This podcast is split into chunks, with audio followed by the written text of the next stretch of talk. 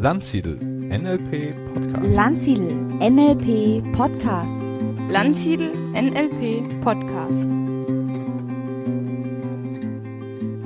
Ja, herzlich willkommen zu einer neuen Ausgabe des Landsiedel Podcasts. Und ich freue mich heute auf ein spannendes Gespräch mit dem Martin Bucher. Hallo Martin. Hallo Stefan. Ja, schön, dass du da bist. Schön, dass du dir Zeit genommen hast. Und ich habe natürlich so ein bisschen gestöbert bei dir, was du so machst und fand das so spannend, dass ich gedacht habe, ich muss mich unbedingt mal mit dir unterhalten. ja, äh, Martin, du hast ja ein Unternehmen zunächst aufgebaut und bist ja jetzt aber in einem komplett neuen Leben, könnte man sagen. Ne? Vielleicht äh, berichtest du mal ganz kurz aus deinem alten Leben, was du da gemacht hast und Mhm. wie es dann dazu kam, dass du dich jetzt schwerpunktmäßig so ein bisschen mit anderen Dingen beschäftigst. Genau, mein altes Leben. Also gestartet habe ich äh, vor jetzt 21 Jahren äh, mit einer Firmengründung, also im Jahr 1999, habe ich eine Firma gegründet mit einem Studienkollegen zusammen und die Firma haben wir wachsen lassen auf jetzt am Schluss 150 Mitarbeiter. Wow. Schon eine große Und Zahl. anfänglich war ich, Hä, bitte? Schon eine große Zahl. Ja, ja, also ähm, das hatten wir auch gar nicht vor. Also wir hatten tatsächlich immer gesagt, ähm, ja, ja, maximal 30 Mitarbeiter ist noch entspannt. Danach ähm, mehr wollen wir auch gar nicht, mehr können wir nicht organisieren. Und wir haben auch beide keine Ahnung von Mitarbeiterführung gehabt. Ähm, also wir sind, haben beide Informatik studiert und ich habe auch von diesem ganzen BWL und Management auch echt keinen Plan gehabt. Ne? und wollte es auch gar nicht wissen. Sagt, nee, das, ich will programmieren und das ist gut. Und deshalb habe ich auch so angefangen ähm, als Softwareentwickler, habe dann Software entwickelt und ich glaube, ich war relativ gut da drin. Das hat ganz gut funktioniert. Und wir haben allgemeine, also wir haben jetzt, wir sind ja jetzt gerade in einer Krise drin. Wir haben auch in der Firma mehrere Krisen erlebt. Und eine Krise war dann ähm, auch eine Wirtschaftskrise, so um die 2000 rum, 2001, 2002. Ich weiß nicht, ob du dich daran erinnerst. Mhm. Die hat uns auch voll erwischt. Und ähm, alle unsere Aufträge sind ähm, quasi über Nacht kassiert worden und waren dann weg. Und ähm, dann mussten wir uns damals auch neu erfinden und haben dann gesagt, okay, ähm, Softwareentwicklung, Aufträge, wissen wir nicht, wie lange die Krise geht. Wir ähm, steigen um auf ein anderes Pferd und dann habe ich dann gemeint, okay, wir machen vielleicht Marketing, also elektronisches Marketing, E-Mail-Marketing damals, weil jetzt gerade jeder Marketing braucht und der es kein Marketing macht, geht unter. Da haben wir uns neu erfunden, haben E-Mail-Marketing-Software programmiert. Und damit ist die Firma dann ganz erfolgreich geworden und ist auch heute noch sehr erfolgreich in dem Markt. Also würde man sagen, sie ist in Deutschland eines der führenden Unternehmen in dem Bereich. Genau, und ich bin dann nach und nach aus der Softwareentwicklung ausgestiegen und habe mich immer mehr darauf konzentriert, auf das, was außenrum so passiert, also auf ähm, wie geht es den Menschen im Unternehmen, was braucht es, ähm, damit es den Leuten gut geht und wie können wir auch, auch weiter wachsen, also was braucht es für Prozesse, was braucht es für Strukturen und so weiter. Und ähm, war ein ganz neues Gebiet, was ich dann ähm, gelernt habe. Und ich glaube, wir haben eine relativ coole Firma aufgebaut. Also wir sind auch mal ähm, zu den Deutschlands besten Arbeitgebern gewählt worden. Ähm, und wir haben viel anders gemacht, als man das, glaube ich, klassischerweise lernt. Einfach aus dem Grund, zum einen habe ich eine andere Philosophie. Ähm, also meine Philosophie ist nicht das Get Rich Quick, sondern meine Philosophie ist tatsächlich, dass ein Unternehmen eher eine Plattform ist, wo es den Menschen gut geht und wo sie wachsen können. Ähm, und wir haben auch viel anders gemacht, weil ich einfach nicht wusste, wie es eigentlich richtig geht. Dadurch musste ich viel erfinden und habe dann ein paar Mal das Pferd neu erfunden, aber auch Sachen anders gemacht, als ähm, das klassischerweise vielleicht getan wird. So, also nicht wissen hat da echt geholfen. Es ist Genau. spannend. ne? Du hast ja, du bist ja Informatiker, ne, hast du gesagt. Ich bin Diplompsychologe und äh, wir sind in Unternehmen reingestürzt ne, und haben uns dann auf andere Dinge fokussiert. Ich meine, bei mir als Psychologe ist das ein bisschen naheliegender noch zu sagen, hey Mensch, der, der Mensch sollte im Vordergrund stehen. Äh, Mhm. Aber ich erlebe es auch immer mehr bei den Leuten, die ursprünglich mal aus der IT kommen, dass sie dann merken, wow, das ist äh, total wichtig, was der Faktor Mensch da für eine Rolle spielt. Und von daher schön zu hören, dass das äh, bei dir dann auch im Wandel mit drin war und du ganz auf diesen oder noch viel stärker ja auf diesen Faktor Mensch dann gegangen bist. Naja, also es ging ja noch weiter. Also ähm, irgendwann bin ich komplett aus allen anderen Sachen ausgestiegen, habe ich wirklich nur auf dieses Menschsein im Unternehmen irgendwie fokussiert. Ähm, und habe dann auch angefangen, mich selbst zu wandeln. Also das ähm, geht ja nicht spurlos an einen vorüber, wenn man sich dann mit solchen Themen dann beschäftigt. Und angefangen bei mir, der größte Wandel hat angefangen durch eine also mal, private Krise, also in, in, meiner Beziehung, die ich damals ähm, mit meiner jetzt ersten und ehemaligen Frau hatte. Dass ich gemerkt habe, irgendwie passt es nicht, ich bin unzufrieden mit mir und ähm, es gibt ganz viele Reibungspunkte. Ähm, dann habe ich angefangen zu schauen, was ist mit mir eigentlich los und habe mich ganz viel auch mit dem Thema Spiritualität ähm, beschäftigt, also mit Buddhismus, ähm, und über den Buddhismus und über die Prozesse, die dadurch bei mir ähm, angestoßen worden sind, habe ich mich sehr stark verändert. Ähm, das war dann so stark dann, dass ich auch in der Beziehung nicht mehr sein konnte, wo ich damals war. So, und dann bin ich dann, habe ich gesagt, okay, ich muss aus der Beziehung raus. Also ich war, wir waren 17 Jahre zusammen. Wow. Und ähm, war schon eine lange Zeit, hatten zwei Kinder. Und ähm, es ist mir wirklich nicht leicht gefallen, aber ich habe gemerkt, wenn ich ähm, hier mich jetzt nicht auch so verändere, dann ähm, wird aus mir nichts mehr an dem Leben. Also das war so ein Satz, der war bei mir ganz stark. Also bin ich dann raus aus der Beziehung und habe dann bin äh, zu einem Retreat von Thich Nhat Hanh, den kennst du vielleicht, also mhm. ein bekannter Zen-Meister. Ähm, dort habe ich dann meine heutige Frau kennengelernt also ah, auf dem Retreat. Auf dem Retreat kennengelernt, die äh, bei meiner damaligen Firma nur einen Steinwurf entfernt gewohnt hat. Also eigentlich, wir hätten uns sehen können jeden Tag, haben uns aber nicht. Ich habe ähm, äh, viele Jahre in meiner Firma gearbeitet, ähm, ganz entfernt, wo sie wohnt, und wir mussten erst irgendwie zu einem Retreat ganz weit wegfahren, um uns dann kennenzulernen. Es war sehr spannend auf jeden Fall. Ähm, auf jeden Fall ausgelöst auch durch das Retreat, durch die Erfahrung, die ich dort gemacht habe und durch den Prozess, der eigentlich bis heute nicht aufhört, habe ich mich angefangen mit gewaltfreier Kommunikation zu beschäftigen. Ich gebe inzwischen dann auch Trainings zur gewaltfreien Kommunikation. Also gewaltfreie Kommunikation in der spirituellen Tiefe, die die ursprünglich hatte, sage ich mal so, um zu differenzieren zwischen der gewaltfreien Kommunikation, die nur als Kommunikationstool verkauft wird. Ähm, und ganz viel habe ich mich damit mit mir selbst beschäftigt und an mir gearbeitet, bis ich gemerkt habe, dass mir auch dann meine Rolle im Unternehmen nicht mehr passt. Also als Geschäftsführer konnte ich nicht mehr ähm, das machen und hinter dem stehen, was ich, was von mir verlangt wurde. So.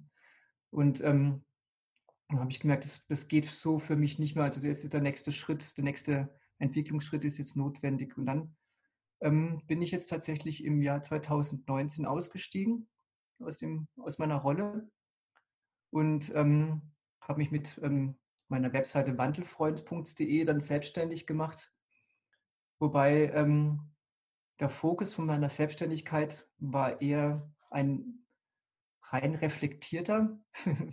ich habe dann zu meiner Frau gesagt, so ich will jetzt, ähm, als meiner heutigen Frau, dass ich ähm, die nächsten zwei Jahre nur darauf verwenden will, mit mir an mir zu wachsen. So. Und keine Aufträge machen will. Ich will nicht, schon, nicht sofort rein in ein neues Business. Und ähm, das habe ich versucht, relativ gut durchzuhalten. und habe ganz viel ähm, Kurse gemacht. Ähm, ich will mich, mich mit mir selbst beschäftigt. Zufälligerweise ist dann so, dass ich dann doch hier und da mal ein Seminar noch gegeben habe. Also ich habe noch ähm, gewaltfreie Kommunikationstrainings gegeben. Und ähm, Jetzt ist aktuell so, dass ich auch ein Unternehmer-Ehepaar ähm, coache und begleite auf ihrem eigenen Entwicklungsweg. Ähm, was auch gut ist, weil ich merke, durch diese Begleitung wachse ich wieder selber. Also das weißt du ja selbst, bei so einem Coaching, es geht immer in beide Richtungen. Ähm, genau, und jetzt bin ich gerade durch Corona ausgelöst, merke ich, dass da noch weitere Wachstumsschritte bei mir notwendig werden. Ähm, zum Schauen, okay, die Welt ist es außer Balance geraten. Ähm, wie sieht es denn in mir jetzt aktuell aus mit meiner Balance, wenn ich die Welt beobachte? Wie kann ich da meine Balance so weit herstellen, dass ich merke, okay, es ist gut und alles ist okay? Und vor allem dann auch den nächsten Schritt dann zu tun, wie kann ich das dann auch weiter weitergeben? Also ich nenne es, mein Angebot ist es nicht mal gewaltfreie Kommunikation oder was weiß ich, sondern ich nenne es ähm, Balance-Training. Mhm. So. Weil ich denke, das ist gerade total notwendig, dass die Menschen, die total verunsichert sind und ähm, wieder zu einer inneren Balance und Kraft finden und aus dieser Ruhe heraus die neue Gesellschaft zu gestalten. Ne? Ein Hebel ist für mich auf jeden Fall ähm, ähm, die Beziehung zwischen Eltern und Kind. Das ist auch ein ganz großes Thema bei mir. Also ich habe drei Kinder und ähm, ich habe es auch gelernt, wie, wie wichtig es ist, dass die Eltern die Kinder so aus der Familie entlassen, dass die Kinder ähm, nachher an der Gesellschaft nicht zerbrechen, sage ich mal so ganz, ähm, ganz krass mal formuliert. Denn auch wenn wir sehen, es gibt ja viele Diskussionen wie, über das Schulsystem und ähm, ganz viele Zwänge in der Gesellschaft und wie kann man die Schulen ähm, transformieren. Und dann habe ich vor ein paar Tagen erst einen Satz gehört von Gerald Hüther, der hat gesagt, wenn die, wenn die Kinder so ähm, selbstbewusst und stabil die Familie verlassen, dass sie an der Schule nicht kaputt gehen, dann wird sich die Schule verändern müssen. Und ähm, ich sehe auch schon, dass das Elternsein ist aus meiner Sicht eines der, der wichtigsten Aufgaben, die die Erwachsenen haben. Und die transformierendste Aufgabe. Ähm, und deshalb mache ich da auch ganz viel in dem Bereich. Also ich gebe es dem nächsten Kurs ähm, für Eltern, weil ich denke, an den Kindern muss man ja nichts verändern, sondern die Kinder machen eh den Eltern alles nach. Sondern es liegt daran zu schauen, dass sich die, ähm, dass sich die Eltern verändern, ihre alten Traumata auflösen, die alten Muster auflösen, um dann mit den Kindern in einer anderen gleichwürdigen und wertschätzten Art und Weise umgehen zu können überhaupt. Also viele Eltern, also eigentlich alle Eltern wollen das ja, aber immer dann, wenn es eng und Stress wird, kann man das dann meistens nicht. Das weißt du ja selber, was ein alte Muster einen dann einholen. Und ich glaube, es ist super wichtig, dass wir Eltern das lernen, diese alten Muster uns davon zu lösen, alte Traumata aufzulösen, ähm, um dann halt eine nächste Generation in die Welt zu schicken, die vieles anders macht als das, was wir und die Generation davor bis jetzt gemacht haben und gedacht haben, dass es wichtig mhm. wäre. Mhm. Ja, schön. Vielen Dank. Jetzt hast du ja schon recht breit hier das, äh, das Spektrum mal aufgemacht. Ich würde gerne hier und da einfach noch mal ein bisschen hineinspringen. Und zwar mhm. zum einen tatsächlich aus dieser Situation heraus, äh, den Wandel, den du jetzt äh, für dich vollzogen hast. Ich könnte mir vorstellen, dass, oder ich weiß das, dass viele meiner Teilnehmer oder der Menschen, mit denen ich zu tun habe, so auch da drin stehen. Auf der einen Seite irgendwie eine gute Position haben, einen guten Job haben. Auf der anderen Seite merken sie, das ist es nicht mehr, das erfüllt mich nicht mehr so ganz. Mein Herz geht eigentlich in eine andere Richtung. Ähm, aber ich traue mich nicht. Manche können vielleicht auch finanziell nicht oder glauben zumindest nicht im Augenblick den Sprung zu können. Ähm, was hat dir da für dich geholfen oder was hat es äh, notwendig gemacht innerlich, dass du gesagt hast, so ich mache das jetzt, ich gebe hier was auf, was ich viele Jahre gemacht habe, äh, wage mich in was erstmal Ungewisses. Ne, es gibt ja manchmal, also bei uns im NLP gibt es ja zwei große Motivationskräfte. Das eine ist das Hinzu, da zieht mich was Neues. Und das andere ist das Weg von, es geht einfach nicht mehr, da rauszukommen. Ne? Ähm, was war das für dich oder was hast du für Tipps oder Ideen oder zumindest Beschreibungen, wie es bei dir war, dass Menschen da helfen könnten in dieser Situation? Mhm, eine schöne Frage. Ja, also wenn ich reflektiere, war es ein Hinzu und weg von gleichzeitig. Mhm. Also ähm, einmal war es ein Weg von, von einer Position, wo ich gemerkt habe, ich werde so, wie ich sie leben kann, nicht glücklich. Ich meine, das denke ich mal, das haben viele. Ich meine, ich kenne viele, die sagen, ich bin mit meinem Job unzufrieden, aber bleiben ja trotzdem verharren in dem Job. Dennoch ist so ein kleines, so ein kleines Kitzel irgendwie, ich will da eigentlich weg von dem. Und das, das ganz Starke war bei mir eher das Hinzu. Also ich habe gemerkt, ich will hin zu, hin zu einer tiefen Zufriedenheit, ähm, hin zu einem Bild von mir, dass ich so meine nicht erfüllen zu können und nicht hinwachsen zu können. Also das Bild von, nehmen wir es mal, ähm, hin zu einem Leben, das geleitet wird von Liebe und nicht von Angst. Weil ich glaube, dass ganz viel in unserer Gesellschaft von Angst geleitet wird. Also Angst vor Altersarmut, Angst vor Jobverlust, Angst vor Beziehungsverlust, Angst vor Alleinsein. Und ähm, wie schön wäre es doch, in einer Gesellschaft zu wohnen, wo Liebe wirklich das, der Hauptmotivator ist. Ne? Und das hat mich ganz stark gezogen und zieht mich heute immer noch ähm, dazu beizutragen, dass Menschen mehr Verbundenheit erleben können. Ähm, und für mich natürlich auch selber diese Verbundenheit und diese Zufriedenheit dazu beizutragen. Das ist ein ganz großer Wunsch, den ich habe.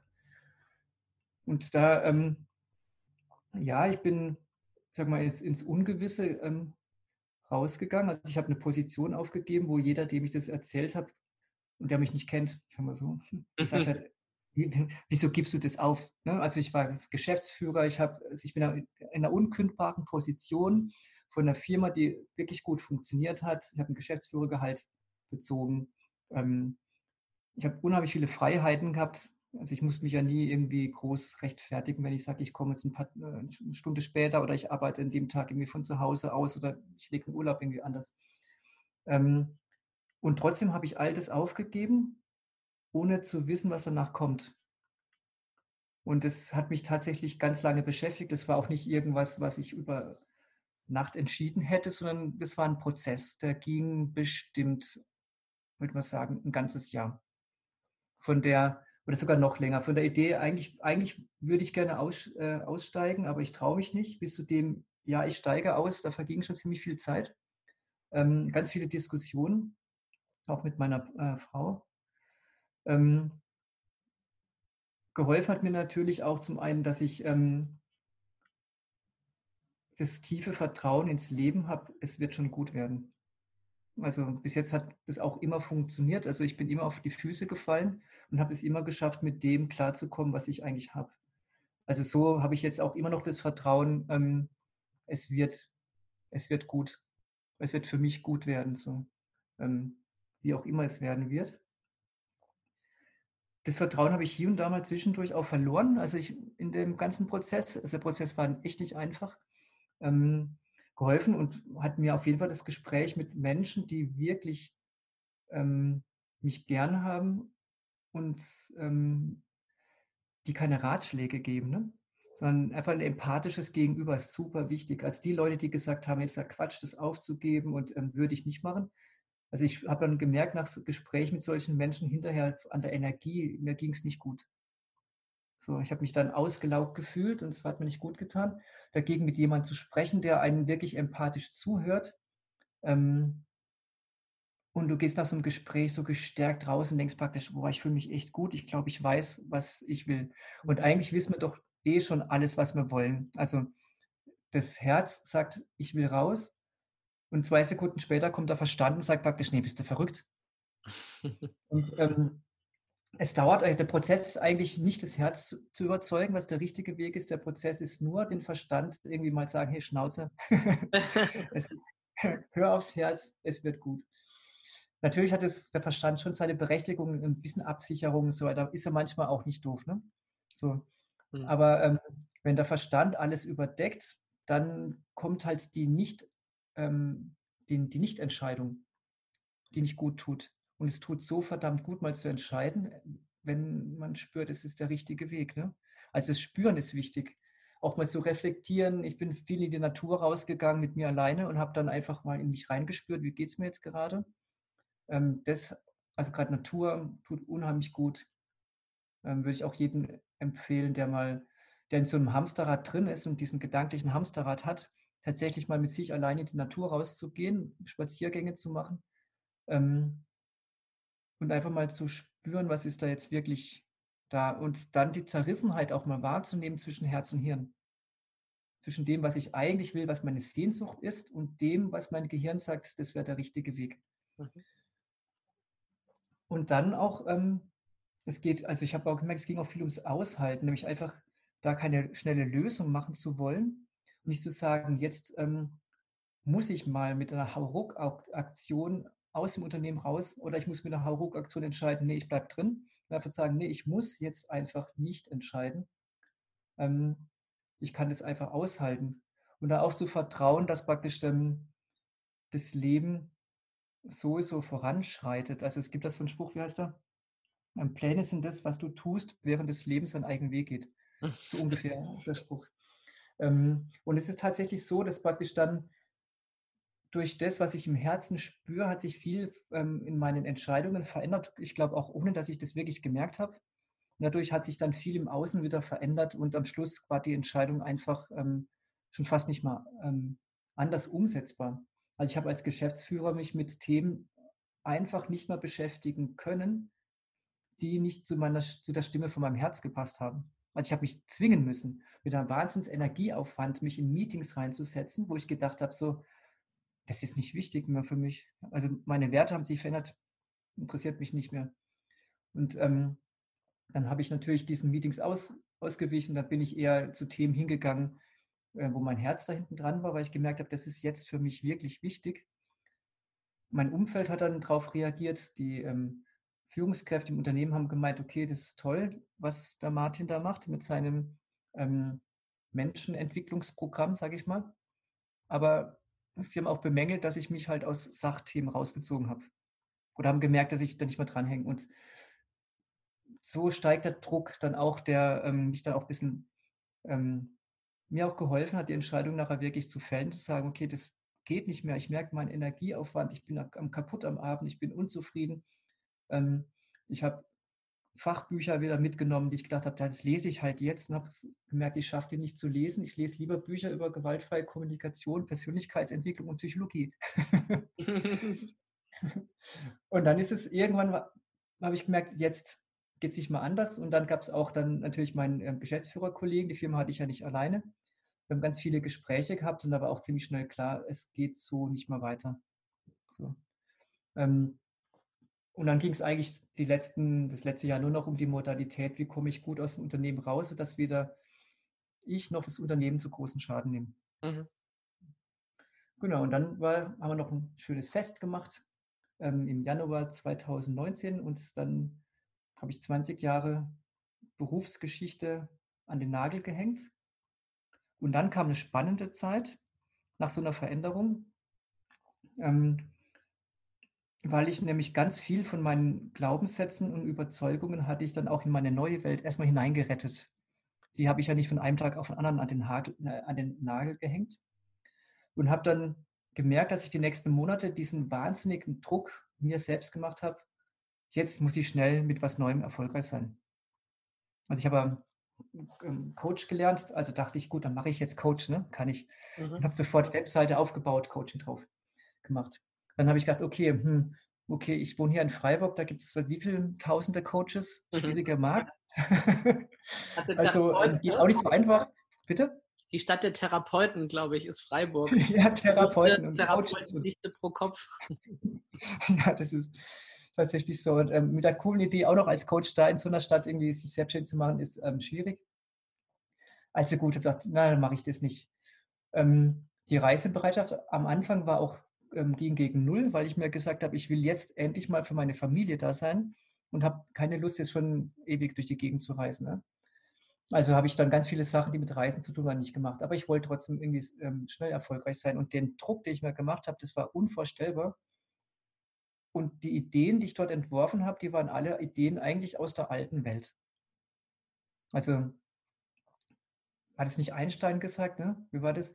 Mit den mit den Gedanken, die die Probleme geschaffen haben, wirst du keine neuen Lösungen schaffen. Oder irgendwie so ungefähr. Wir brauchen ein neues Denken, ne, um diese alten Probleme zu lösen. Ja, mhm. ja genau. Also ich habe mit dem alten Denken versucht, irgendwie was Neues zu machen, hab, bin gnadenlos gescheitert.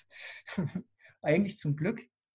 Denn ähm, wenn ich nicht gescheitert wäre, hätte ich eigentlich den, mein Business von früher in einer anderen Farbe weitergemacht. So, so hatte ich jetzt dann die Gelegenheit, mir eine neue Farbe auszusuchen. Ähm, und zu wachsen und auch mal dieses, ich habe dieses Nicht-Wissen, was ich machen werde und nicht wissen, was kommen wird, das auszuhalten. Also gibt ja dieses schöne Wort der Ambiguitätstoleranz, also die Unentscheidbarkeit, ähm, die auszuhalten, das ähm, hat mich viel Kraft und Energie gekostet, aber mit der Zeit habe ich gemerkt, es wird viel ruhiger in mir drin. Und ähm, ich habe es immer klarer, was ich wirklich will und wo es mich wirklich hinzieht. Und ähm, auch diese Zukunftssorgen Zukunftsängste, manchmal kommen die dann immer wieder, wo ich denke praktisch, ob das wirklich funktioniert, also ob ich wirklich so viele Menschen treffen werde, die sich von mir an ihrem Wandel begleiten lassen wollen. Ähm, kann das denn wirklich sein, dass ich davon jemals so weit leben kann, dass ich meine Familie ernähren kann? Aber zwei, drei Tage später ist diese, ähm, ist es weg und ich merke praktisch, dass ich dann dadurch, dass ich auch ohne groß zu suchen jetzt ähm, ein Unternehmer-Ehepaar begleiten, begleiten kann und ohne groß zu suchen jetzt irgendwie Aufträge bekommen habe, irgendwie ähm, GFK-Trainings zu machen, dass ich dem Leben schon echt vertrauen kann. Mhm. Und das mache ich jetzt. Super, sehr, sehr schön. Ja, du, ich habe auf deiner Webseite einen sehr, sehr spannenden Ausdruck gefunden, und zwar warmherzige Menschlichkeit. Und ich möchte dich bitten, einfach ein paar Worte dazu zu sagen oder andere Worte dafür nochmal zu finden, einfach um diesen Begriff ein bisschen mit Leben zu füllen. Äh, was meinst du damit? Beziehungsweise, ich habe ja auch rausgehört vorhin schon, dass dir die Verbindung zu anderen Menschen oder die Verbindung in der Welt äh, sehr wichtig ist. Ähm, ja, wie ist da deine Idee davon? Was ist da, steckt da für dich dahinter als, als Vision oder als ähm, Art des Miteinanderseins? Ja, einfach ein paar Worte dafür. Warmherzige Menschlichkeit. Ja.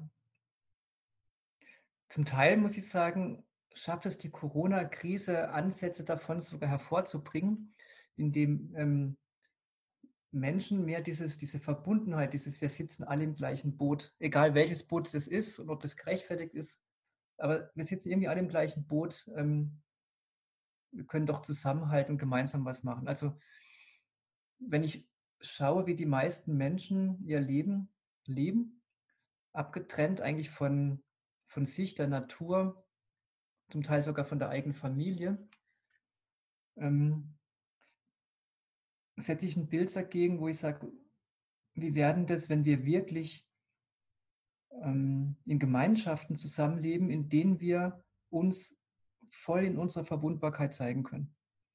Wo ich keine Angst haben muss davor, dass ich jetzt hier sage, hey, ich habe Angst vor dem, dem Thema oder ähm, das und das tut mir weh, damit habe ich Schwierigkeit umzugehen. Das sind alles ja Themen, die ja in, den, in der normalen Wirtschaft überhaupt keinen Raum finden.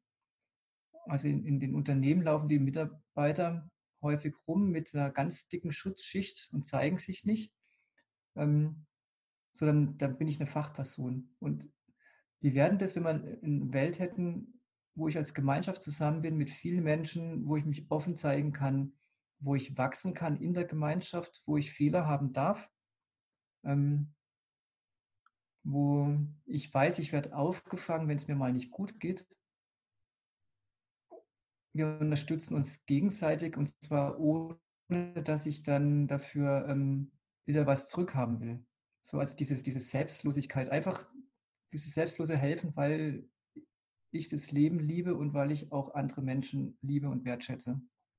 Und nicht, weil die, weil ich denke, ja, die könnten mir irgendwann mal was zurückgeben und ich kann davon profitieren. Ähm, das ist eine ganz starke Vision bei mir, die ich habe. Und ähm, wo ich mir echt wünschen würde, dass die Menschheit da mal hinkommt, dass die Menschheit nicht nur die, den Mitmenschen ähm, liebt und schützt, sondern auch die Umwelt, den Planeten, ähm, alles, was lebt und auch das nicht, nicht. Also alles, was es gibt, mit Respekt behandelt und ähm, nicht so ähm, gedankenlos. Also wir machen viele Sachen gedankenlos, zerstören die Natur, ähm, weil wir denken, es gibt eine Trennung zwischen mir und der Natur. Und ich glaube, das ist schon mal der erste große äh, Gedankenfehler, den ich schon beisteuern würde, dass die Menschen erkennen, es gibt diese Trennung zwischen uns und der Natur einfach nicht. Ich meine, wenn ich mir allein meinen Körper angucke, aus was besteht der? Ne? Mhm. Also am Schluss besteht er halt irgendwie aus Pflanzen, aus was bestehen die Pflanzen, aus Erde, aus was besteht die Erde, ne, Sternstaub, aus was bestehen die Sterne, da geht es immer weiter. Und ich werde feststellen, wenn ich mich angucke und mich reinspüre, es gibt diese Trennung zwischen mir als Mensch, der Form und dem, was ich da außen sehe, gibt es nicht. Und wenn ich die Natur zerstöre, dann zerstöre ich auch einen Teil von mir selbst. Ähm und wenn wir das schaffen, praktisch diese Trennung in unserem Kopf aufzulösen, dann wird die Welt komplett anders. So. Und dann geht es gar nicht mehr anders, als dass dann die ähm, bedingungs bedingungslose Liebe, ähm, die auch schon ganz viel, auch die Grundlage im Buddhismus zum Beispiel auch gelehrt wird, aber auch ganz bei vielen Religionen ja auch die Grundlage ist, dass diese Liebe, die seit Jahrtausenden gepredigt wird, sich endlich manifestieren kann hier in unserer Gesellschaft. Und das ist das, was ich da als ganz großer Traum und Wunsch habe. Mhm. Ja, vielleicht eine Anmerkung von, von mir dazu. Ich habe so den Eindruck, ja, wir sind so in diesem höher, weiter, schneller Status, Wirtschaft, Konsum so ein bisschen gefangen. Wir merken gar nicht, dass es uns nicht in dem Maße glücklich macht, wie wir gleichzeitig Zerstörung anrichten. Also es gibt so eine interessante äh, Studie, da kam raus, dass die Menschen in Deutschland in den letzten 50 Jahren nicht wirklich glücklicher geworden sind. Also wenn man so fragt, wie glücklich bist du und wie glücklich waren die Menschen damals, ist das genau gleich. Aber unser, unser Konsum, unser Verbrauch der Naturressourcen hat im gleichen Ausmaß, in der gleichen Zeit gewaltig zugenommen, sodass wir eigentlich ja sogar mehrere Erden verbrauchen momentan. Und es ist so spannend, wie wir da so gefangen sind. Und, und ich glaube, es gäbe ganz andere Möglichkeiten. Ich glaube, das, was Menschen wirklich wollen, ist Liebe, ist Anerkennung, Wertschätzung, Freundschaft, Gemeinsamkeit, eben diese Dinge. Und das haben viele vielleicht auch so ein bisschen im Kopf, aber wir glauben, wir müssten erst jemand sein, wir müssten erst Status, Geld, Macht haben, um dann all diese Dinge zu bekommen. Und das ist natürlich ein gefährlicher Teufelskreis, in dem wir uns da befinden gerade. Und die Frage ist natürlich, ähm, wie wir da als Gesellschaft rauskommen, ne? wie der Einzelne da vorgehen kann, das hast du gerade auch schon beschrieben, ein Stück weit, diese Trennung aufzuheben oder selber bewusster auch zu leben. Auch dieses, ähm, ne, ich habe bei dir auf der Webseite auch gelesen, dass du die auch für eine vegane Ernährung entschieden hast, äh, wie ich ja auch jetzt äh, seit zwei Jahren weil es einfach auch für mich ein Ausdruck ist gegenüber der Achtsamkeit, gegenüber dieser Umwelt, diese systemischen Zusammenhänge zu verstehen, was damit hinten dran hängt und auch die gesundheitlichen Aspekte für mich, für meinen Körper. Ne? Und ich bin gerade für mich immer ein bisschen auf der Suche, ja, okay, und was braucht, äh, was braucht dieser gesellschaftliche Wandel? Denn ich erlebe es so, dass wir Menschen auf unterschiedlichen Entwicklungsstufen haben. Wir haben Menschen, die ähm, wie du mir jetzt auch den Eindruck machst, wie ich es für mich selbst auch annehmen würde, die einfach ein Stückchen erwacht sind, die sich mit diesen Dingen beschäftigen, die äh, versuchen, ihr Leben danach auszurichten. Und wir haben natürlich Menschen, die, würde ich jetzt sagen, noch so ein bisschen träumen oder gefangen sind in anderen Entwicklungsebenen, mit anderen Werten, mit anderen Ideen.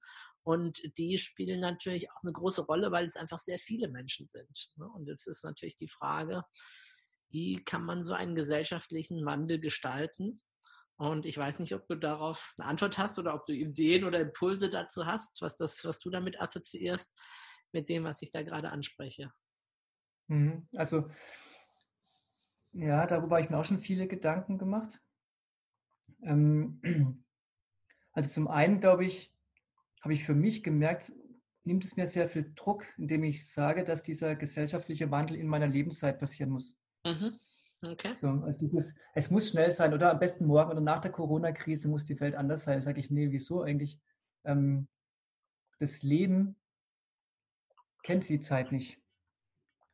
Diese Zeit, also Zeit ist eine, eine, menschliche Erfindung. Also ob das jetzt fürs Universum, für die Erde, für wie auch immer, für die Gesellschaft ist zehn Jahre, 100 Jahre oder 1000 Jahre dauert, ähm, das spielt für mich eine Rolle, aber ich glaube, für die Entwicklung des Lebens an sich ist das relativ erstmal egal. Das nimmt da schon mal ziemlich viel Druck. Das nächste ist natürlich zu schauen, ähm, klar, die, die, sag mal, das alte Denken ist noch sehr mächtig in der Welt. Ne? Und das alte Denken sehe ich überall. Und ähm, ich sehe aber auch, dass dieses neue Denken immer mehr wird. Also immer mehr Menschen ähm, beschäftigen sich mit Themen, beschäftigen sich mit ähm, Achtsamkeit, mit Verbundenheit mit der Natur und so weiter.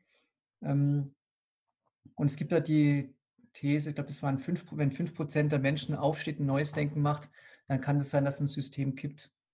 Also ich weiß nicht, ähm, wie, es, wie viel das wirklich braucht, bis so ein System kippt, vor allem wenn das sehr, ähm, ein sehr ein starkes Ungleichgewicht hat, dass nämlich die sag mal, die allgemeine Bevölkerung sich einige mit den Themen beschäftigen, während viele der Mächtigen ähm, schon von ihrer Gedankenstruktur, sonst wären sie ja auch nicht mächtig, ähm, in dem alten Denken drin sitzen. Also Spiral Dynamics sagt das ja bestimmt was und ich denke halt, um mächtig zu werden, muss ich halt rot, orange, blau ganz stark Anteile haben. Ne? Also Hierarchie, Macht und Leistung, das muss mein Denken bestimmen. Und diese integralen Denkmuster oder auch dann, sag mal, die ähm, bewussten Denkmuster spielen da noch keine Rolle. Aber wenn jetzt immer mehr Menschen nachwachsen, also gerade Kinder, mit dem neuen Denkmuster aus anderen Familien und da sehe ich so viele Jugendliche, die eigentlich geistig schon viel weiter sind als ich, wo ich denke praktisch Hammer, was da passiert. Und diese Menschen werden irgendwann mal an den Schalthebeln sitzen und die Schalter anders umlegen. Ähm, und deshalb ist der Fokus darauf zu schauen, dass wirklich die Eltern ähm, sich weiterentwickeln, ihre alten Traumata irgendwie auflösen und neue Kinder, neues, neues Denken in die Welt gebären, das dann äh, gar nicht mehr anders kann, als dass es die Welt verändern muss. Also das ist dann meine Idee, wie das, sag mal, über viele Jahre jetzt passieren kann, so schrittweise. Ähm, und es gibt da so viele Lehrer, die sich auch mit den Themen beschäftigen. Wie kann ich mehr Achtsamkeit in, der, in die Klasse bringen? Wie kann ich neue Schulen denken? Und es gibt ja auch immer mehr Unternehmer, also viele Multiplikatoren, so wie du, die ähm, ein neues Denken machen. Und wenn jemand an der Spitze von der Hierarchie neu denkt und an der Hierarchie bleibt, ähm, dann hat es so viel Einfluss.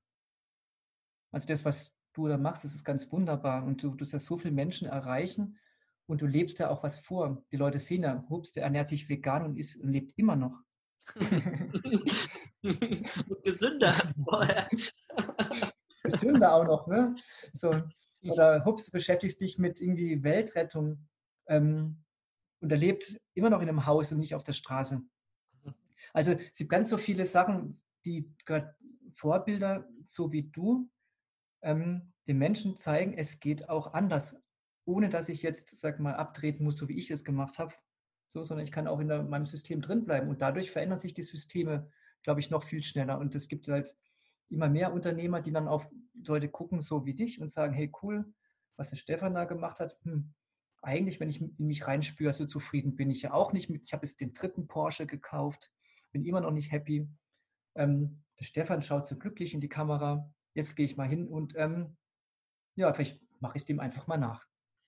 Also ich habe einen Blogbeitrag geschrieben über meinen Wandel und ein, zwei, drei, drei oder vier Unternehmer haben mich ähm, aufgrund von dem Beitrag angeschrieben und gesagt, Martin, können wir dich mal treffen und erzählst uns mal, wie das geht.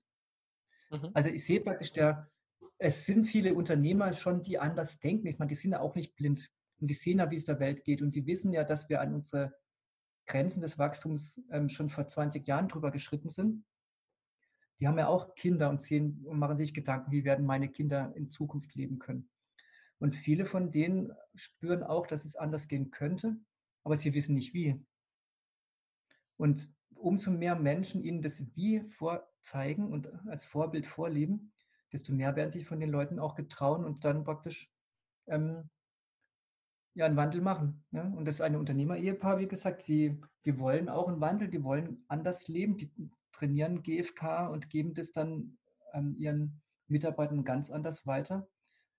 Ähm, das sind Vorbilder, wo ich denke, praktisch, da geht es viel schneller, als wenn man jetzt praktisch die klassischen GFK-Trainings sind vielleicht ähnlich wie NLP-Trainings, da sitzen dann zehn Leute drin, ähm, die sich für so ein Thema interessieren, aber das sind für mich nicht die Multiplikatoren, die ich gerne hätte. Aber jetzt passiert was in der Gesellschaft, dass tatsächlich auch die Multiplikatoren anfangen, anders zu denken. Das gibt mir schon Hoffnung, dass es dann doch schneller geht. Mhm. Ja, sehr gut. Ja, du hast es ja schon ein paar Mal auch angeschnitten und bist ja auch selber Vater. Und äh, ich glaube, du hast ja auch eine Ausbildung gemacht ähm, in diesem Bereich bei Family Labs, ne, dieses ähm, von Jesper Juhl. Ich kenne ihn nur, weil mhm. ich mal ein Buch von ihm gelesen habe, um mich selber auf einen sehr ungewöhnlichen, also für mich ungewöhnlichen Auftrag vorzubereiten, nämlich äh, den äh, Leiterinnen von Kindertageseinrichtungen, für die ein kleines Seminar zu machen zum Thema äh, Wertschöpfung durch Wertschätzung in Kindertageseinrichtungen. Und dann dachte ich, ich muss mich mal ein bisschen up-to-daten, was denn nun so Status quo ist und nicht nur meine eigenen Erfahrungen. Ich habe ja auch drei Kinder im Umgang mit meinen Kindern zu haben. Und ich würde gerne mit dir noch ein bisschen über dieses Thema ähm, Kinder reden und ähm, was wir als Eltern natürlich auch für unsere Kinder äh, tun können. Ich habe äh, irgendwo bei dir gelesen, dass du, ähm, und das tue ich nämlich auch, ähm, Geschichten erfindest oder und sie dann vermutlich auch erzählst, äh, so wie ich oft. Und ich bin sehr erstaunt, was so kleine ausgedachte Geschichten bewirken können. Ob sie, manchmal geht es mir nur um Spaß, manchmal geht es mir auch um Pädagogik, um Dinge, die ich als NLP-Trainer da so ein bisschen rein verstecke als Metapher, die vielleicht irgendwas zu tun hat mit ihrem Leben. Naja, also das, ich wollte mal den Topf aufmachen äh, für das. Thema mit Kindern, weil ich, ich weiß auch, ich habe unter meinen Seminarteilnehmern sind natürlich viele auch Eltern und die auch sagen, ja, wir würden gerne was tun, was können wir tun und ich festgestellt habe, nicht jeder scheint da, äh, also viele sind natürlich super kreativ, ne, aber nicht jeder scheint so zu wissen, ah, worauf soll ich jetzt achten oder ist einfach unsicher. Und äh, vielleicht können wir uns darüber noch ein bisschen austauschen. Ja, gern, Kinder ist ja mein Lieblingsthema. also, ähm, also äh, Lieblingsthema auch deshalb, ähm, weil ich ja, wie gesagt, ich habe ja schon ein paar Mal ähm, angeschnitten, dass ich glaube, dass die Eltern hier einen wahnsinnigen Job haben, was darum geht, eine neue Gesellschaft zu gestalten. Ähm,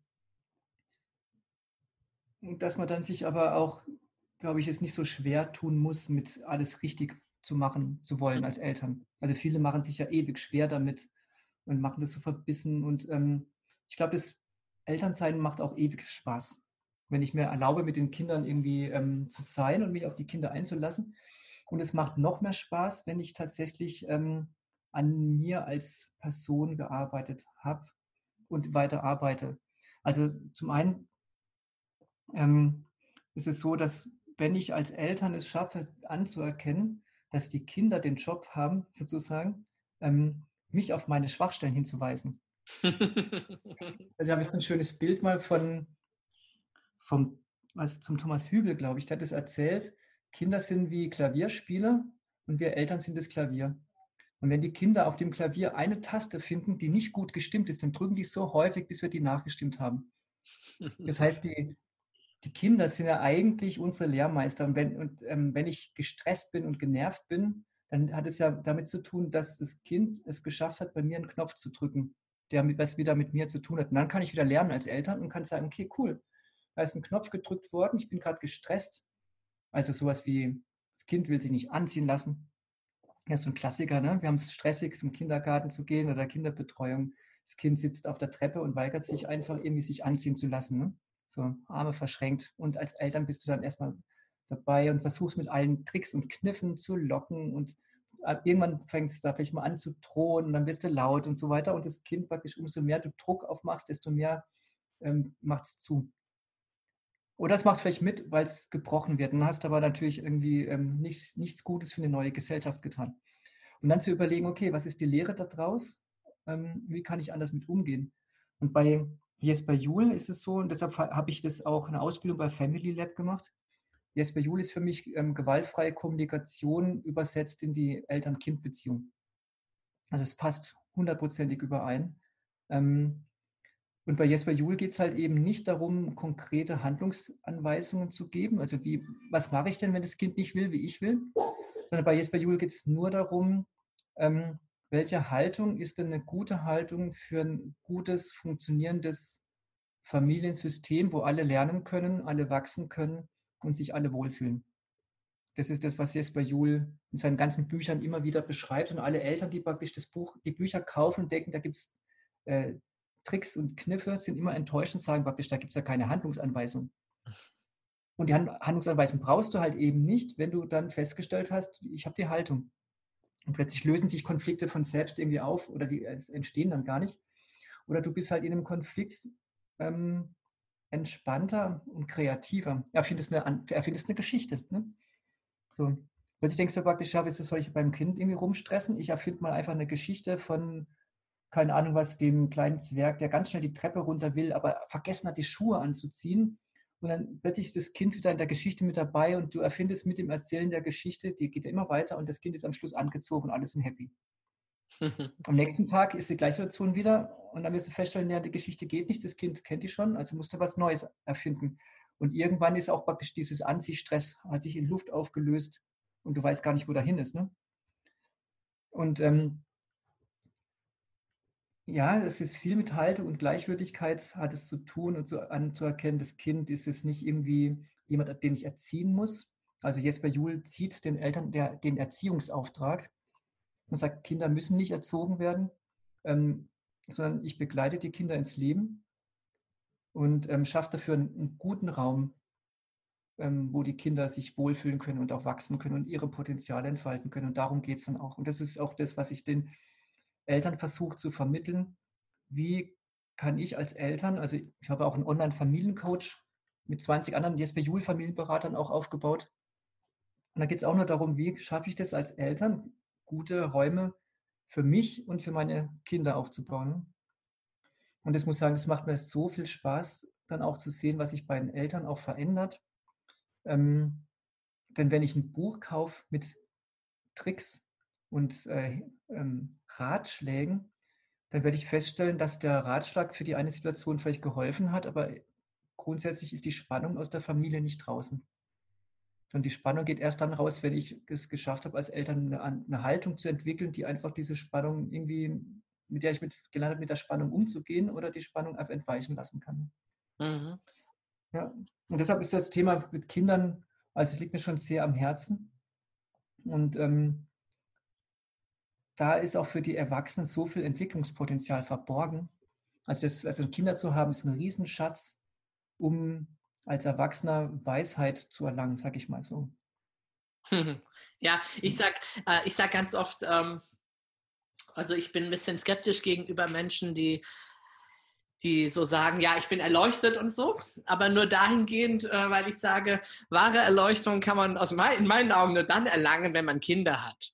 Wenn man den ganzen Tag Zeit hat, genügend finanzielle Ressourcen, dann finde ich, kann man leicht sich seinen Meditationsplan machen und sagen, ich fühle diese innere Ruhe, da gibt's nichts kann mich aus der Ruhe bringen. Ne? Spannend wird es, wenn man das mitten im Leben stehend tut, während Kinder einem an den Beinen zupfen oder auch mal krank sind oder auch Wünsche und Bedürfnisse haben oder sich verletzen oder was auch immer. Dann finde ich, zeigt sich so eine wahre innere Gelassenheit, ob man die dann behalten kann.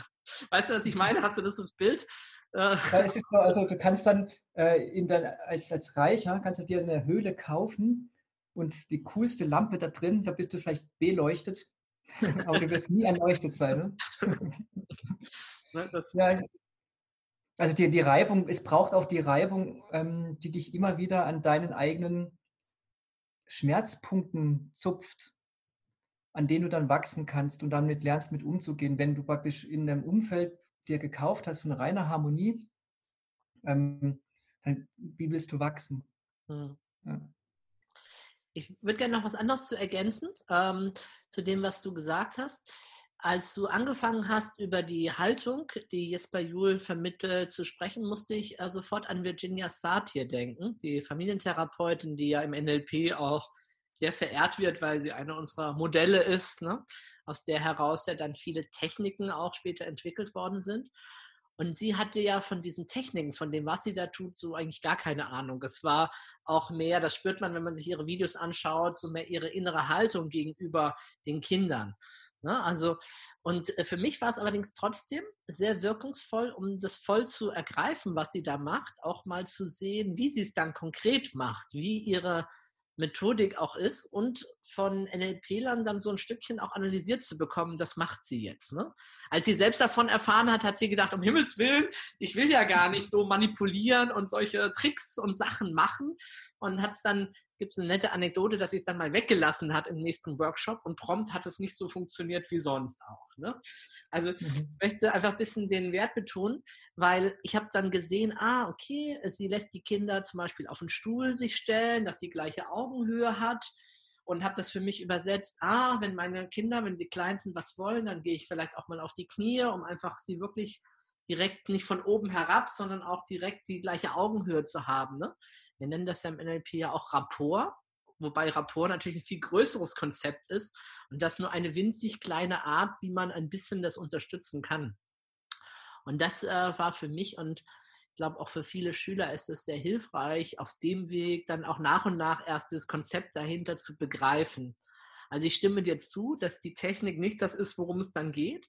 Ich möchte nur insofern ergänzend sagen, dass manchmal diese Praxisanleitungen äh, dann dazu führen, dass wenn man sie eine Zeit lang macht, man irgendwann das Konzept dahinter auch besser verstehen kann, weil man es dann unter Umständen auch mal gespürt hat. Ah, so ist es, wenn wir in Kontakt sind, wenn wir auf gleicher Augenhöhe sind, wenn wir die gleiche Sprache sprechen, wenn ich mich bemühe, meine Gedanken anzupassen an eine kindgerechte Art in Form einer Geschichte oder eines Märchens oder etwas ähnlichem. Ja, da stimme ich dir zu. Also, es ist ja ähnlich wie bei der gewaltfreien Kommunikation. Es gibt da mehrere Möglichkeiten, ähm, diese Haltung der GfK zu erlernen. Zum einen kann ich mich rein mit der Haltung beschäftigen, dem, was hinten dran steht, ähm, und werde dann, sag mal, den Zugang nehmen. Ich kann aber auch hingehen, und das ist das, was, glaube ich, ganz viele machen, zuerst über die Techniken gehen, also GfK, also diese, die vier Schritte und so weiter, machen kann. Um dann tatsächlich über die Techniken die Haltung zu erwerben. Und wenn ich dann die Haltung habe, kann ich ja die Technik wieder wegschmeißen. Also es ist ja wie Krücken, die ich sagen kann, okay, ich brauche die Krücken nicht mehr, jetzt habe ich die Haltung. Und dann fließt es einfach. Und es ist ja eigentlich das Ziel, egal über welchen Weg in diesen Fluss zu kommen. Ne? Mhm. Ja, schönes Bild, schöne Ergänzung auch an der Stelle. Ähm, vorhin haben wir mal, oder hast du mal kurz den Gedanken gestreift, Schulen oder Transformation der Schule ich weiß nicht, ob das war, als du über Gerald Hüther gesprochen hast. Der ist da ja einer der führenden Sprecher, der auch immer wieder auf eine ganz tolle Art und Weise auch das Thema auch aufgreift in seinen Vorträgen. Ähm, ich fand es gerade, äh, hatte heute Nachmittag so eine Konfrontation. Wir haben ja bei uns, ich weiß jetzt nicht, je nachdem, wann der Podcast ausgestrahlt wird, aber bei uns ist ja noch schulfrei, wegen auch Corona und so. Und ich habe mit meiner Frau telefoniert und sie sagte, ja, die kriegen da immer einmal die Woche Aufgabenblätter und dann kriegen sie eine Woche später neue Aufgabenblätter und kein Feedback, keine Interaktion. Und ich habe gedacht, hä, was? Äh, wir sind hier alle gerade voll auf digital, ne, so wie wir jetzt beide gerade hier über Zoom kommunizieren, wo man ja auch virtuelle Klassenzimmer hat und ähnliches. Und die nutzen da ja äh, einfach eine uralt Geschichte und sie meinte, ja, die Lehrerin scheint auch nicht so viel Interesse daran zu haben. Ich habe dann schon zu ihr gemeint, du, dann, dann äh, sag doch unserem Sohn, dem Eneas, bring dir mal bei, wie man Zoom benutzt, dann kann der doch Unterricht machen für die anderen. Also man muss dazu sagen, Eneas ist einfach ähm, sehr, sehr clever in bestimmten Fächern, in bestimmten Gebieten und äh, macht das sonst auch schon live vor Ort. Ne? Und ich dachte, hey, dann, dann soll er das doch mal einführen, wenn die Schulen gar nicht technisch die Möglichkeiten haben oder sich blockieren, äh, diesen Weg zu öffnen, weil im Grunde wäre das ja leicht möglich. Also das ist ja, sind ja auch keine Kosten heutzutage, äh, die dafür auf notwendig wären. Und äh, dann dachte ich, na, oder noch besser, die Schüler ähm, gehen in diesen Raum und bringen sich selbst die Dinge bei, wie ich es von einer äh, russischen Schule gehört habe, die äh, die heißt Telkos oder Chitinin-Schule. Ich weiß nicht, ob du das schon mal gehört hast. Ich hatte mich ja, ich bin ja gerade dieses Jahr auch viel in Hamburg, äh, wo ich jetzt auch gerade bin. Und da hatte mich in Kontakt darauf aufmerksam gemacht, auf eine Veranstaltung. Und es ist so, dass die dort in einem Jahr die Schüler bis zum Abitur bringen. Mhm. Und das Schöne daran ist, die Lehrer werden gar nicht gebraucht.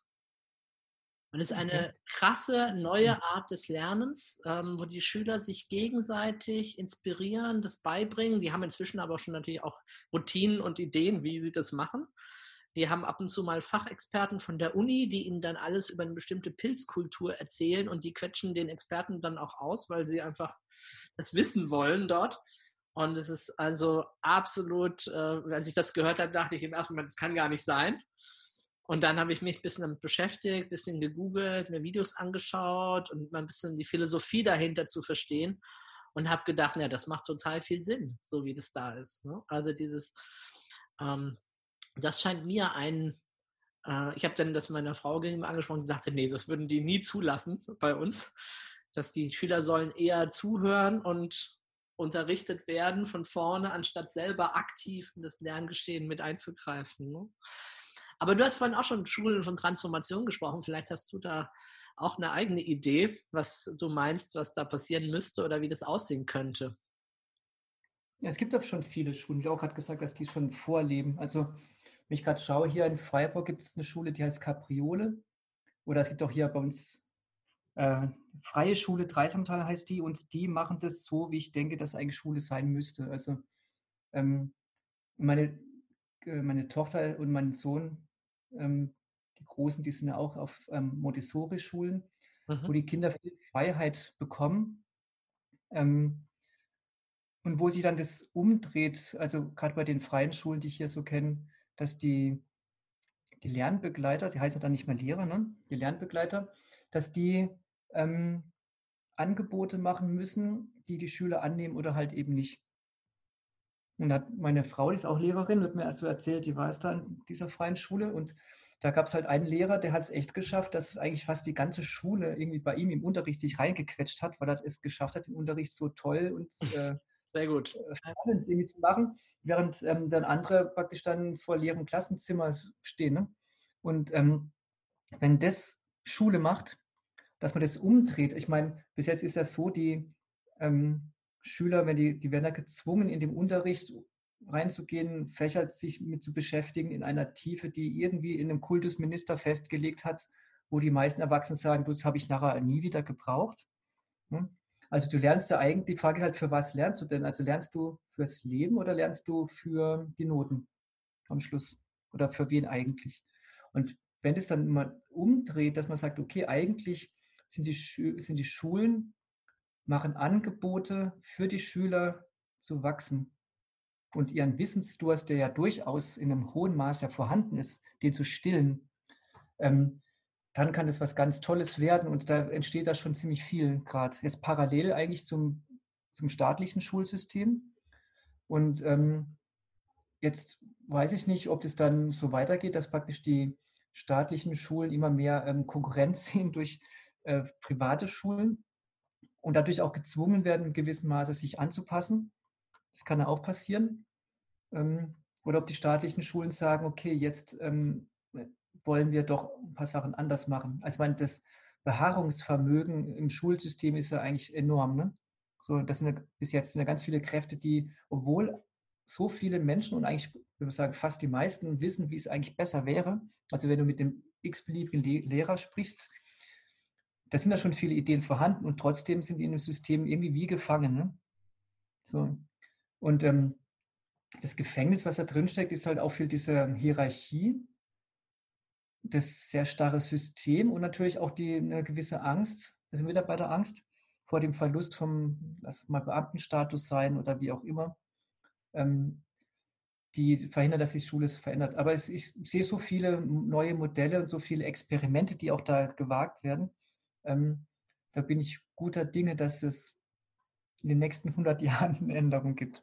Wie schnell weiß ich nicht. Schwierig finde ich halt ist eher, dass es da auch wieder eine Klassenteilung gibt, also zwischen den Eltern mit, mit gewissen finanziellen Grundlagen, die es sich erlauben können, die Kinder in eine Schule zu schicken, die freiheitlich ähm, aufgebaut ist, während die Eltern ohne Geld ähm, weiterhin gezwungen werden, die Kinder ins alte System zu schicken. Und das finde ich eher eine sehr unschöne Entwicklung. Und eigentlich, wenn man die Entwicklung von Deutschland anguckt, und was wir alles immer geguckt haben, wie viel Gleichheit und Chancenausgleich da ist, ähm, keine gute Entwicklung. Die Hoffnung wäre natürlich, dass der Chancenausgleich dahin besteht, dass dann auch die ärmeren Eltern ihre Kinder in eine, in eine ähm, freiheitlich denkende Schule schicken können. Und nicht, dass man einfach sagt, die freiheitlichen Schulen muss ich abschicken oder haben die gleichen Chancen im schlechten System. Ne? Mhm. Aber es wird sich, es wird sich als, als die Gesellschaft ist ja insgesamt gerade mitten im Änderungsprozess drin. Und ähm, man sieht ja auch, dass alles, was eigentlich früher als unmöglich galt, jetzt mit einem Handstrich eigentlich ja möglich wird. Ne? Also Schulen, ne? dass praktisch die Kinder müssen in die Schule und ganz zwingend immer von acht bis um was weiß ich wie viel Uhr. Aha, und plötzlich, nee, hups, ist ja gar nicht mehr notwendig. Homeschooling, in Deutschland ähm, gar nicht erlaubt. Ne? Hups, alle machen Homeschooling.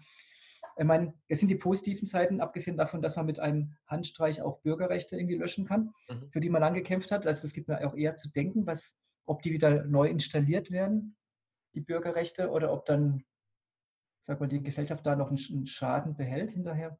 Aber man sieht auf jeden Fall, es ist halt tatsächlich Bewegungsspielraum vorhanden und der ist viel größer, als man sich jemals gedacht hätte.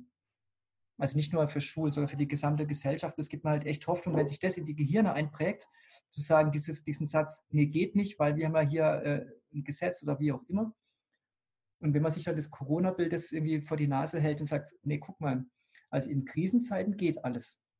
Und jetzt soll es plötzlich nicht mehr gehen. Wieso, ne?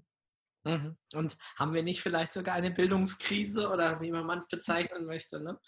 Ähm, mir kam gerade noch ein anderer Gedanke, als du das gesagt hast, und zwar ist mir selber passiert. Ich war irgendwie 11., 12. Klasse oder so und hab, äh, bin dann eingeladen worden für Hessen in den ähm, deutschen Meisterschaften im Schach äh, am ersten Brett zu spielen, in der, in der Länderauswahlmannschaft. Und dann hat aber meine Schule untersagt, dass ich dorthin fahre, weil es war halt eine Woche, die halt auch in die Schulzeit fällt. Ne, oder drei Tage oder so. Auf jeden Fall hätte ich irgendwie schulfrei gebraucht. Und die haben gesagt, nein, äh, Schulpflicht und man darf nicht fehlen und so weiter. Ne? Und ich dachte, mein Gott, diese Chance kriege ich wahrscheinlich nur ein einziges Mal in meinem Leben, weil irgendwann ist man zu alt für diese Mannschaften oder qualifiziert sich nicht oder so oder wird nicht berufen. Ne? Und ich habe die Welt nicht mehr verstanden. Ich dachte, die Schule müsste doch stolz darauf sein, äh, dass sie einen so guten Schachspieler an Bord haben, der bei den deutschen Meisterschaften da mitspielen darf. Aber denkst du mal, ne? Also so ernst sehen wir das manchmal, so verbohrt, ne? Wenn ich so im Nachhinein da drauf gucke. Ich glaube, ich war dann irgendwie krank und bin dann doch hin oder so, aber, ne? aber dass man zu sowas greifen muss überhaupt. Ne? Und jetzt, du hast vollkommen recht, im Augenblick, na, verlängern wir mal. Ne? Beim Unternehmen das Gleiche. Ne? Als wenn ein Mitarbeiter im Unternehmen sagt, du, ich habe hier eine coole Ausbildung, da würde ich gerne hin. Und die Ausbildung ist nicht zwingend hundertprozentig in Linie mit dem Unternehmen. Ne? Also so ein NLP, Persönlichkeitsentwicklung. Das sagen dann die, mach doch eine fachliche Ausbildung für NLP, bekommst du, kein, bekommst du nicht frei. Und gibt einen Riesenstress und muss organisiert werden mit Wahnsinnsaufwand. Wenn aber der gleiche Mitarbeiter für den gleichen Zeitraum krank wäre, geht plötzlich alles. Also es sind ganz viele Sachen, die wenn man darüber diskutieren kann, ganz schwierig sind und Regeln hier und Regeln da. Aber wenn dann das Schicksal zuschlägt oder eine Krise oder eine Krankheit, mhm. ist plötzlich alles möglich und auch gar kein Stress. Also so hängen wir dann in unseren Gedankenmustern fest ähm, und verhindern eigentlich dann tatsächlich ähm, viel Schönes in der Welt. Ne? Ja, ja. Ich erinnere mich gerade, eine Auszubildende kam mal zu mir und sagte, ja, da ist irgendwie ein Konzert und das geht halt nicht nur übers Wochenende, sondern auch irgendwie noch zwei Tage in die Woche rein ne, und so weiter. Und ich habe gesagt, hey, kein Problem, äh, du gehst dahin, mein Gott, wenn das das, ne, wenn das jede Woche wäre, dann ist was anderes. Ne? Aber wenn es mal das ist, dass diese Band einmal im Jahr auf Tournee ist und mein Gott, und da denke ich immer, was, ist, was, ähm, was gewinne ich an Motivation, einer Auszubildenden zu sagen, hey, weißt du was, wir lassen mal fünf gerade sein und äh, die Stunden machst du irgendwie wann anders, ist ja gar nicht das Thema, das war es auch gar nicht. Ne? Es ging einfach nur zu diesem Zeitpunkt darum, halt dahin gehen zu können. Und ja, der Gedanke dahinter kommt bei den vielen sagen wir, Vorgesetzten, ist es, wenn das jeder so machen würde. Ne? Hm. Der kommt dann ziemlich schnell. Und ähm, dann sage ich ja, und wenn jeder krank werden würde, was ist dann?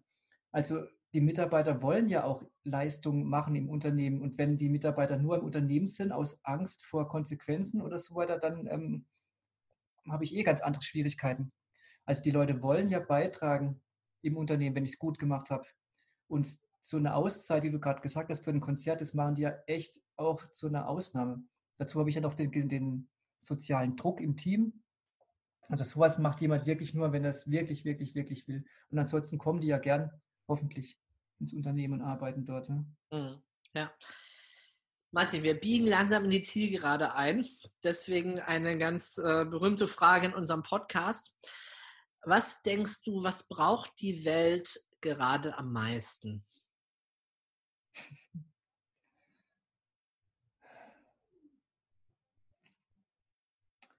Da muss ich jetzt mit der Corona-Krise erstmal nachdenken und reinspüren, was braucht sie denn? Mhm. Ich glaube, die Welt braucht Ruhe. Es ist so viel Unruhe in der Welt, in den Köpfen, in den Medien. Wir haben so viel, ich sage jetzt mal, Kriegsrhetorik gerade aktuell. Die Menschen werden aufgepeitscht. Und die Ruhe, sich wirklich mal hinzusetzen und sagen, lass uns doch mal drüber reden, ohne uns gleich emotional wieder an die Gurgel zu gehen. Diese Ruhe würde ich, glaube ich, unserer Welt wünschen. Ja. wünsche ich mir auch. Diese, weil aus der Ruhe kommt die Kraft und aus der Ruhe kommt viel Gutes. Ähm, in der Ruhe ist auch keine Angst. Mhm. Ja. In der Ruhe kann auch Verbundenheit entstehen. Wenn ich unruhig bin, kann ich keine Verbundenheit mit anderen Menschen machen. Dann bin ich ja mit meinen Gedanken, was weiß ich, wo die ganze Zeit. Bin ich mit mir nicht verbunden, mit keinem. Also so eine tiefe innere Ruhe, um dann wieder das Leben zu spüren und zu spüren, was ist jetzt wirklich dran. Ich glaube, das wäre gut. Ja. Mhm. ja, sehr gut. Also hast die Verbundenheit doch wieder reingebracht. Die Liebe war ja vorhin auch ein großes Thema und die Verbundenheit, diese Angstfreiheit, die du beschrieben hast. Ja, sehr schön.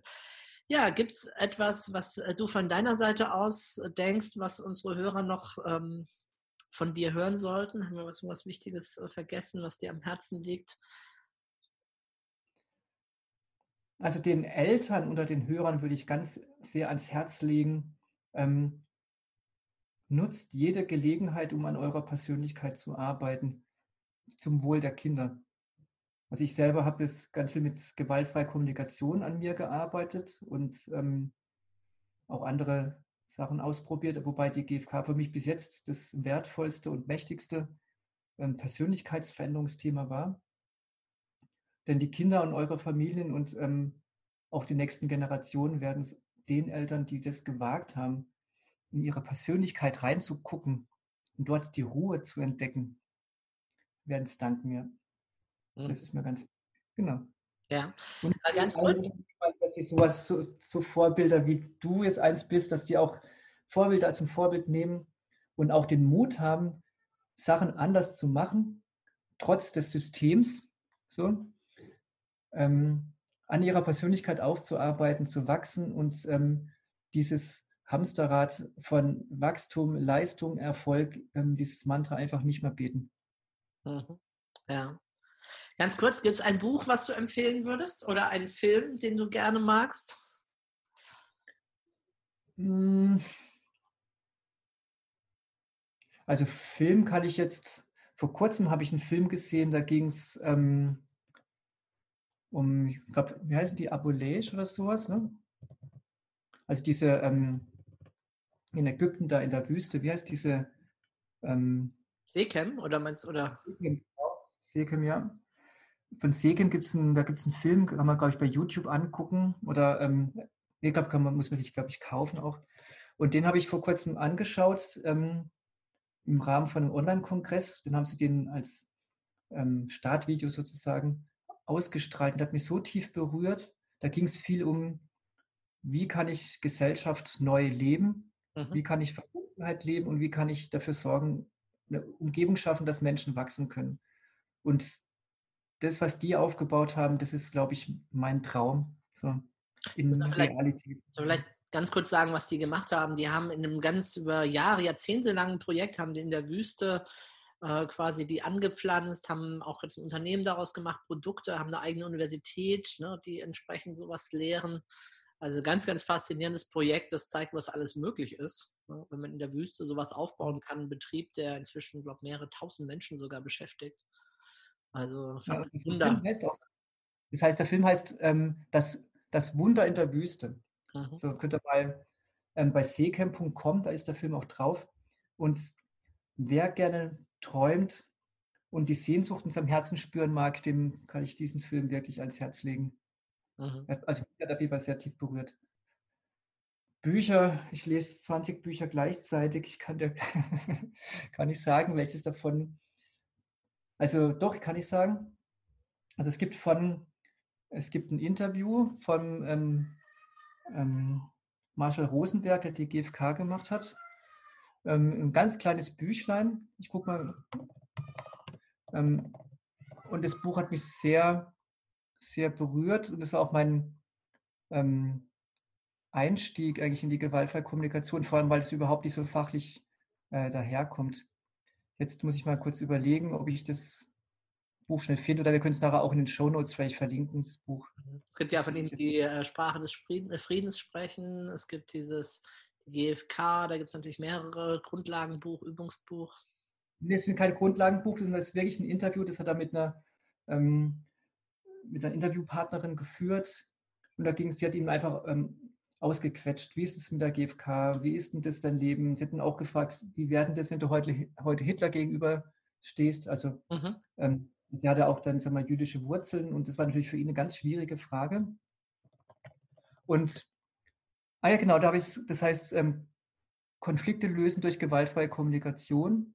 Das ist ein, ein Gespräch mit Gabriele Seils. Also das Buch ist so cool, liest sich ziemlich schnell und ähm, hat mich wirklich sehr ähm, berührt, das Buch. Kann ich empfehlen. Ja, sehr cool. Ja, äh, Martin, gibt es noch was? Äh, jemand, wie kann man dich finden? Wandelfreund.de, die Webseite, ne? Genau, wandelfreund.de ist meine sag mal, Hauptwebseite. Und da gibt es noch den online-familiencoach.de. Das ist eben das Projekt, das ich mit 20 ähm, Familienberatern aus der Jesper Juhl-Ecke mache. Genau, das sind meine zwei großen Projekte, da kann man mich erreichen. Genau. Mhm, da findet man dich. Der kommt. Was weißt ja, du? Bei, also bei, ich freue mich über jeden, der kommt, meinte ich. Also bei dem Online-Familiencoach machen wir auch ähm, jetzt neu als, als Experiment, ich nenne das einen Elternraum. Das ist ein kostenloses Zoom-Meeting, wo Eltern sich ähm, einklinken können. Und da geht es nur darum, in dieser Zeit jedoch für viele Familien, also viele Familien an, an und ihr, über ihre Grenzen bringen, ähm, einfach durch einen gegenseitigen achtsamen Austausch den Rücken zu stärken. Ähm, also es sind auch Eltern gern eingeladen, auf onlinefamiliencoach.de einfach nachzuschauen und sich dort anzumelden, kostet nichts, ähm, bringt viel gute Energien in die Familie rein.